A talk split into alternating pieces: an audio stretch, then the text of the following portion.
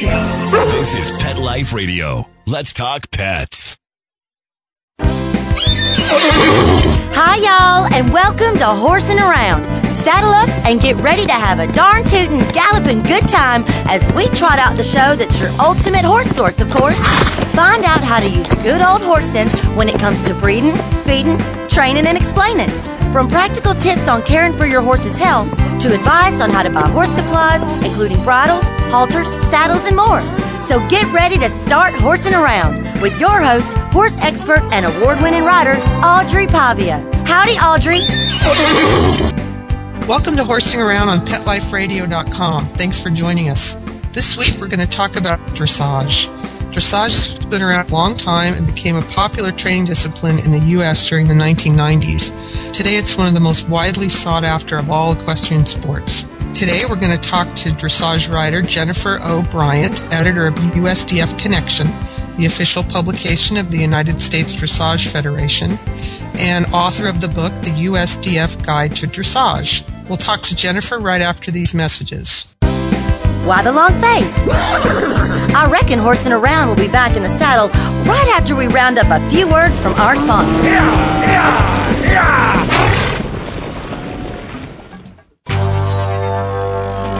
It's designerpetsweaters.com. Hand knitted designer sweaters for your precious pup or cool cat. Beautiful couture patterns for your pets, including custom knitted formal wear, casual wear, yachting, and even sports themed. Many designer pet sweaters include feathered tammy hats, top hats, and a lot of sparkle.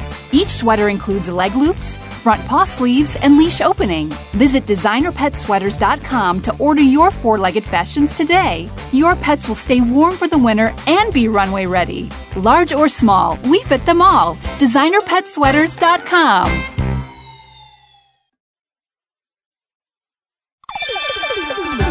Let's Talk Pets on PetLifeRadio.com.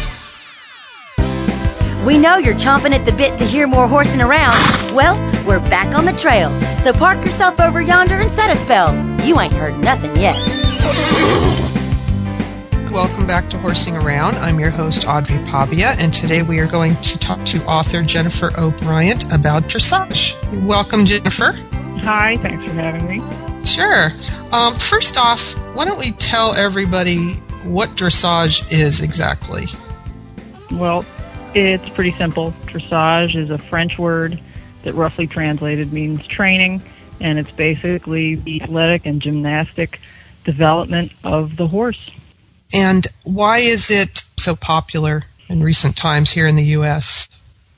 I think it's become really popular for several reasons. One is um, we have many horse enthusiasts uh, who are getting a little bit older, and uh, some of these people, when they hit a certain point in their lives, things like jumping no longer seem quite as attractive as they did when they were younger, and they be, they may be uh, looking for an equestrian sport that appears to be a little bit lower on the risk scale. And uh, I think another reason also is that it seems as if a lot of people today are looking for ways to deepen their relationships with their animals, including their equine partners, and looking for uh, ways to really develop a partnership over time um, in a way that, that goes beyond something short term or what they might perceive as merely using the horse as a as a tool to accomplish something. And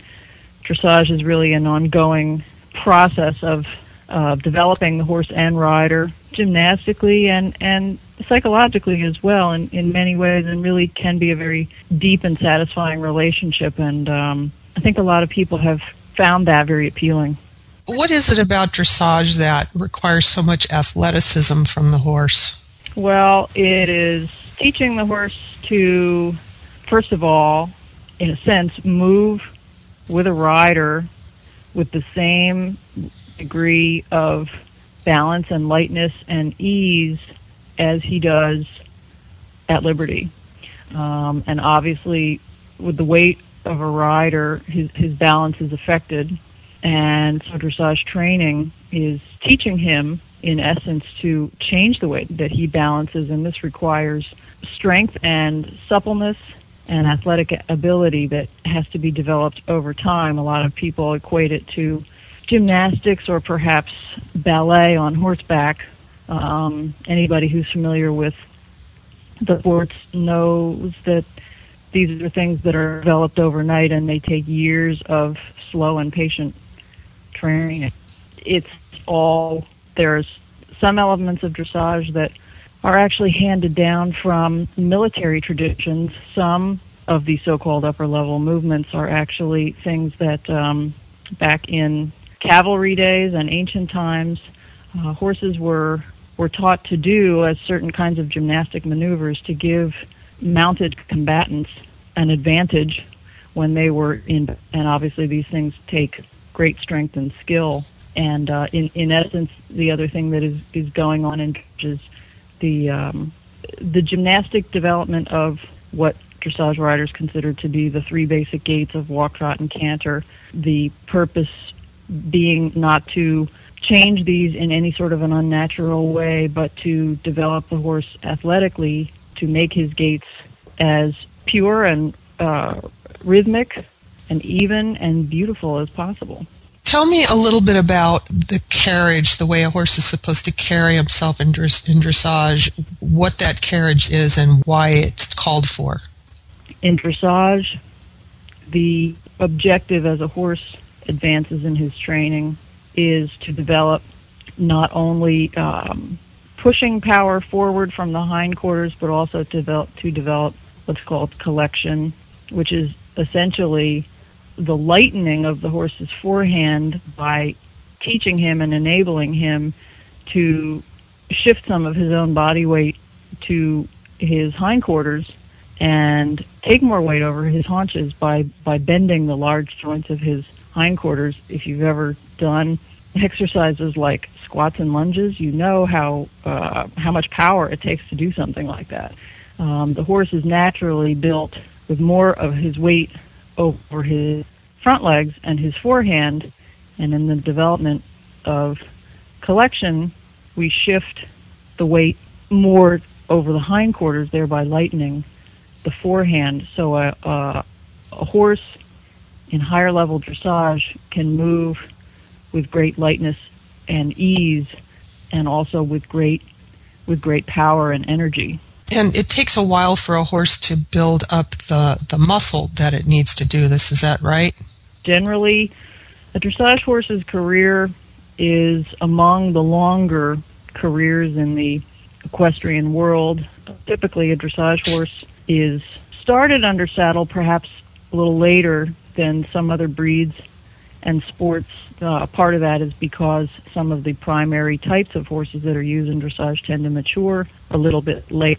They're often seriously started under saddle until around the age of four. They may be maybe introduced to saddle a little bit younger than that, but um, really their their their bones and muscles need some time to develop so they, they're started a little bit later, and it can take oh several years.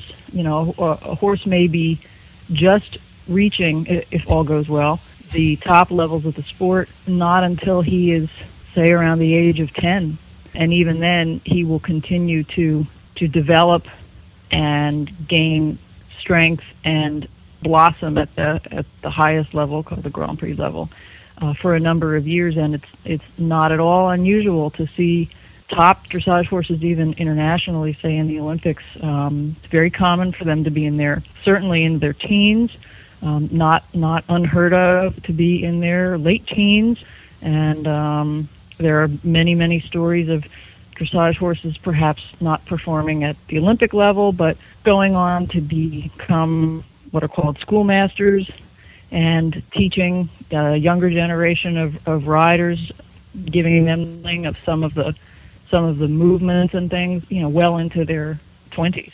It sounds like there's, um, it must not be as hard on the joints and the, the muscles and stuff than some of the other disciplines. Well, you don't have the incredible impacts that one might associate with racing or perhaps jumping, where you are landing on the foreleg.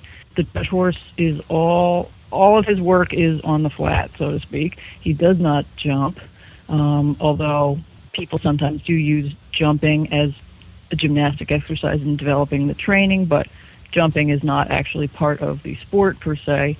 So there, there perhaps is a, a little bit less obvious pounding.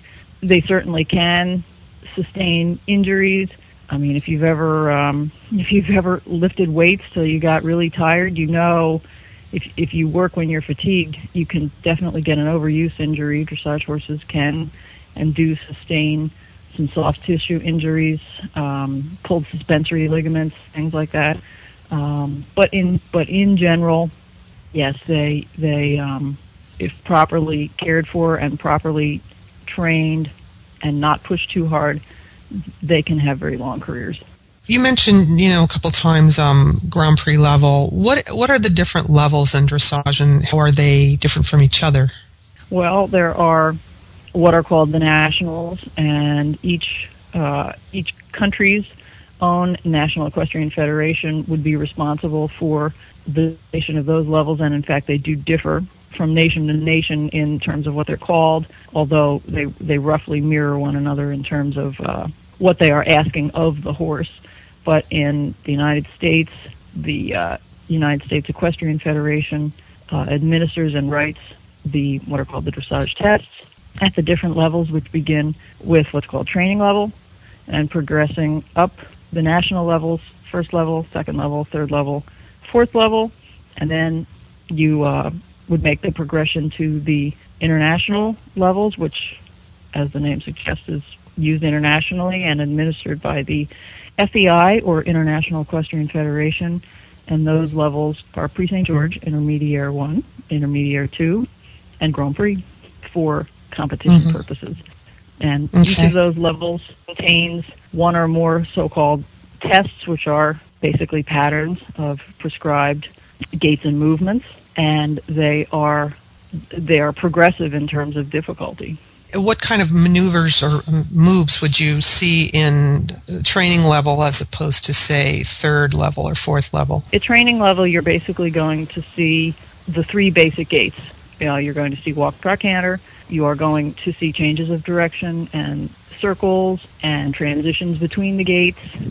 And the judge is looking for a horse that looks to have a solid foundation, three pure basic gaits, and a good solid gymnastic foundation being laid for the um, for the future training.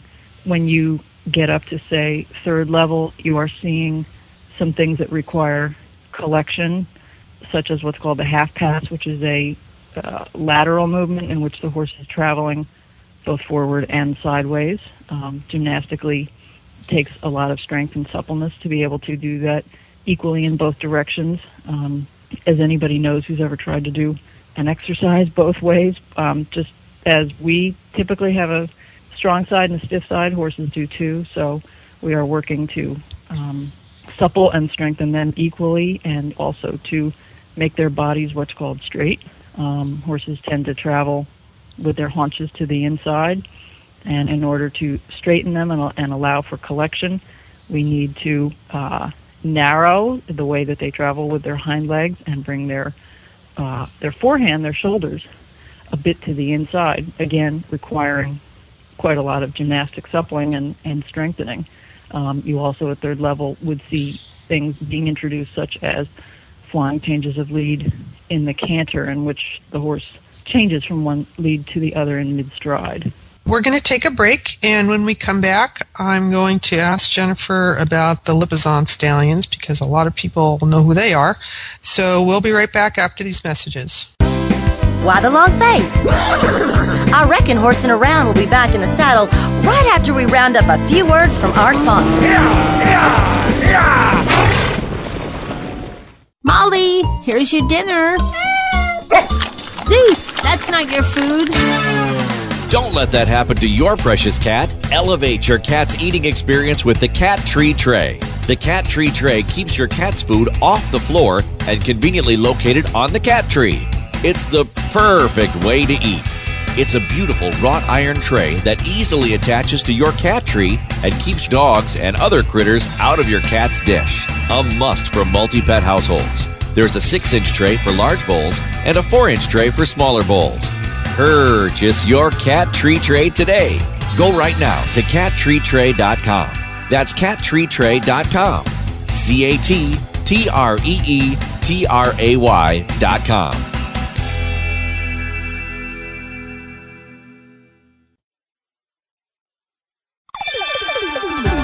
Let's Talk Pets on PetLifeRadio.com. We know you're chomping at the bit to hear more horsing around. Well, we're back on the trail. So park yourself over yonder and set a spell. You ain't heard nothing yet. Hi, welcome back to Horsing Around. I'm your host, Audrey Pavia, and today we are talking to author Jennifer O. Bryant about dressage. Jennifer, a lot of people have heard of the Lipizzans, gone to see uh, shows around the country where Lipizzan stallions are performing. How it, does the dressage that they do differ from the type of dressage we've been talking about, or, or does it? It does differ in some regards. Um, the foundation of the training is exactly the same.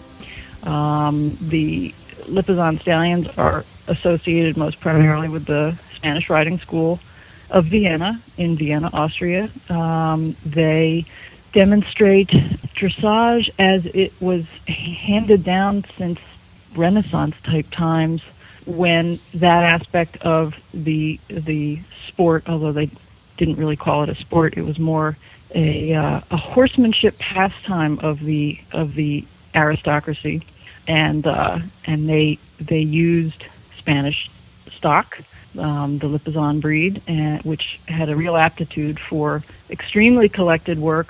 Um, when you, if you see the Lipizzans in performance, you will see them demonstrate the three basic gaits: the walk, trot, and canter. You will see them do the lateral movements, the flying changes of lead, everything that would be demonstrated in a, a modern dressage test up to the Grand Prix level, including um, the highest levels of collection as used in modern day dressage competition, which are two movements called the piaffe and the passage.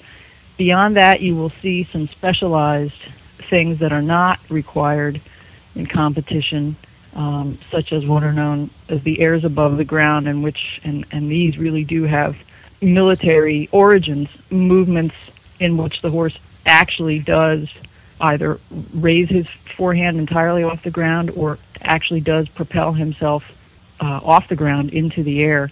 And he can do this with a rider, without a rider, uh, being worked in hand or on what are called long lines, or even uh, between two pillars. Um, and these are, are very specialized, ancient, classical horsemanship traditions that are truly the probably the, the pinnacle of what of what a horse can achieve in dressage and are. And these are not required in competition but they are they are spectacular to see. And Lipizzans are pretty rare. Um, what what are the breeds that are typically seen in dressage, or especially at the upper level competitions? Well, you do you do see the uh, the occasional Lipizzan. You see some of his, um, I guess I'd call them cousins, the Iberian type breeds, and Andalusians, Lusitanos, and so forth have become increasingly popular in, in recent years, but primarily the type of horse that has dominated the sport, oh gosh, at least for the past couple of decades, has been what's generally referred to as the warm blood. And these are sport horse breeds, most of which originated in different parts of Europe, many of which are named for the countries or regions in Europe in which they were developed. You have a breed called the Swedish warm blood, the Dutch warm blood. In Germany, they're named for the regions, Hanoverian, Holsteiner, and so forth. And there are some others as well. And, and these actually descended from horses that were used as driving stock because, of course, that's primarily what a lot of people used to. They were u- either using their horses for for farm work. You had your draft type breeds, or they were being used for transportation, and of, and of course, um, driving was a main was a main mode of transportation. Over time, people were driving less. cars were introduced. Horses became more of a of a hobby than um, than a way of life. And these horses, which were developed to have a lot of athletic ability, they began to, to be bred more specifically for jumping ability and also for dressage ability, and uh, to have beautiful gaits and a, and a, uh, a balanced conformation, powerful hindquarters, the ability to have a great deal of shoulder freedom, which which both enhance jumping and dressage movement for extended gaits, as well as the ability to collect. And so, these sport horses, which have been developed for these purposes over many years, do tend to dominate the sport, particularly at the higher levels. But um, at the lower levels, like say schooling shows and some of the, the smaller shows that we see, there's a lot of different breeds in there. Isn't that true? Oh, for sure. Particularly at the lower levels of dressage, uh, certainly in this country, many, many breeds can be seen. Many people compete very successfully with thoroughbreds, quarter horses, Appaloosas, pretty much you, you name it, it's, it's in a dressage arena somewhere. There is no reason that a horse with three decent basic gaits and is sound cannot do perfectly respectably at the lower levels. Is there he a may, conformation? He may not have the ability to, you know, to be able to learn piaffe and passage, but if he can walk, trot, canter, he can probably compete at, you know, training at first level for sure. Are there conformational issues there? Like, are certain types of conformation less favorable to doing dressage even at the lower levels? It is more difficult for a horse that is built very what's called downhill, with a, such as one where his his croup is higher than his withers, so he is naturally even more so than the the standard horse build, which is something like 60% of his weight on his forehand. A, a horse that's that's kind of built that way is obviously going to find it a little bit harder to um, develop collection and be able to lighten that forehand and learn to, to shift his weight and carry more weight over his hindquarters. It's not impossible, but it, it may just be a little bit hard. It may be harder for him from the get-go. Likewise, a horse with a very straight shoulder that has difficulty moving freely is going to struggle perhaps a little bit with extended gaits in which the, the horse is asked to move with as long a stride as possible. Those kinds of conformational issues, crooked movement, uh, like leg conformation, such that it could create soundness problems. Obviously, that kind of thing would, would also be a, somewhat of a hindrance. Right. Now, can dressage principles be applied to other disciplines? Oh, sure, and in fact, they are. Um, if anybody has ever read about how the uh, let's, for example, our our show jumpers train, our, our uh, U.S. show jumping team just won the uh, the Olympic gold medal in in Hong Kong in 2008. Um, they use many many dressage principles in in suppling and developing their horses. The old saying is something like dressage is what you do between the fences, because that entails the adjustability of the horse's stride, the ability to to rock him back on his hindquarters, um, to to get him ready for a large obstacle, the ability to turn him equally well in both directions in order for him to to um, to to be as as quick and athletic and maneuverable as, as possible. All that is basically dressage, and then then of course you have the most obvious one, which is the sport of eventing, which has three phases. The first one of which is a dressage phase. Then they go on to a cross country uh, jumping course, and then a show jumping course, and um, you know, and and so they're obviously they're judged on their dressage, moreover, and then apply those uh, principles when they are jumping. Again, it, a lot of it comes down to adjustability and and maneuverability and overall athletic development. What about in Western riding? Uh, well, the uh, sport that is referred to by many as Western dressage would be the sport of reining, in which the horse is not moving in exactly the same way that perhaps the dressage riders train for, but they are certainly showing the training for incredible maneuverability, the ability to to lengthen and collect their stride, speed up, slow down, great hindquarter strength used for rollbacks and turns and things like that. You don't do a if you do a sliding stop in dressage, you've kind of done something wrong. So you don't you don't do that. But but many of the the basic underlying principles are very very cross discipline. Now, I mentioned at the beginning of the show that you are the editor of USDF Connection, the official publication of the United States Dressage Federation, and author of the book, The USDF Guide to Dressage. Tell us a little bit about the USDF. The USDF is the national, uh, primarily educational federation for dressage in the United States. It was founded about 30 years ago by a group of people who wanted to promote the sport in this country, which which really is compared to the to the horsemanship tradition, and say in Europe, it really is fairly young. And the USDF's primary mission is education, and to that end, it it has an instructor certification program for certifying dressage instructors and trainers. It developed a model of training dressage judges uh, introducing people who were interested in becoming judges to the principles of judging. Um, it's now called the USDF L Education Program, L being standing for learner. And this model is so successful that it has actually been um, been copied in some foreign countries.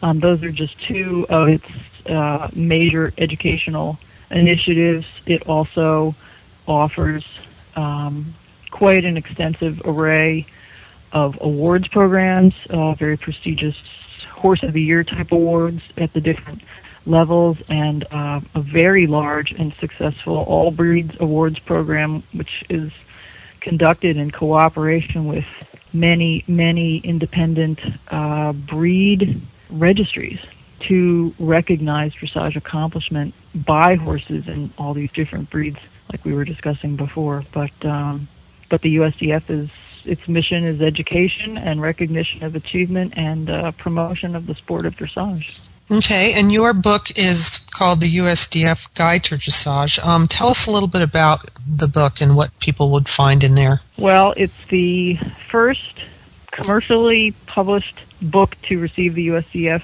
endorsement. It is really an introduction to the sport uh, for the person who doesn't know anything about it. That's that's really what it was intended to be. It's intended to be for the person who perhaps they've ridden before, they may have a horse, they may do some other kind of equestrian sport and have an interest in dressage and want to find out more about it and and perhaps get started. And so it unlike a lot of the other dressage books out there that used to frustrate me when I was learning, it assumes no prior knowledge and tries to really introduce the budding enthusiast to the sport um, from really from the ground up and and goes as high as second level, which is kind of the introduction of, of collection and it's everything from attire and equipment to basic training, what to look for, it's not how to win at shows, although there is a section on going to shows and show protocol and what to expect and the levels and that kind of thing. But it does not assume that competition is your stated goal. Um, some people get into the sport and they decide at some point that they would like to go to a show because, unlike in other equestrian sports, in dressage you actually get a judge's critique. You don't walk out of the ring and not really know why the judge, you know, placed you or didn't place you. In in dressage, the judge actually fills out a sheet, and and you get a numerical score for each movement along with comments. And then you get kind of summary comments at the end of the test. So you are actually handed this piece of paper with a literally a blow by blow critique of the test that you just wrote and this can be an excellent way to benchmark your progress get an assessment of yourself and your horse from an impartial expert. It's a it's a great way of getting feedback. And so some people decide that they want to compete if for no other reason than they wanna they wanna benchmark their progress.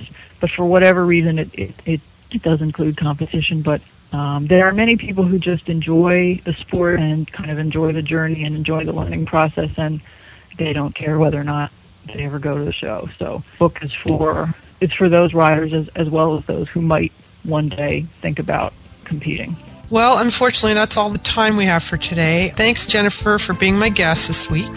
Thank you for having me. Sure. And everybody, please check out Jennifer's book, The USDF Guide to Dressage, to learn more about this very fun sport. And if you go to the episode notes page for Horsing Around, you'll find out more about Jennifer and the book and where you can get it. So if you have any questions or comments about horsing around, please email me at audrey at petliferadio.com. Until next time, happy trails. Stop what you're doing and start horsing around every week on Pet Life Radio. Horse expert and award winning rider Audrey Pavia will be trotting out great tips on feeding, breeding, and more on everything equestrian. So set a spell and say hey to Audrey and get ready for a darn tootin' galloping good time every week on Horsing Around, on demand, only on PetLifeRadio.com.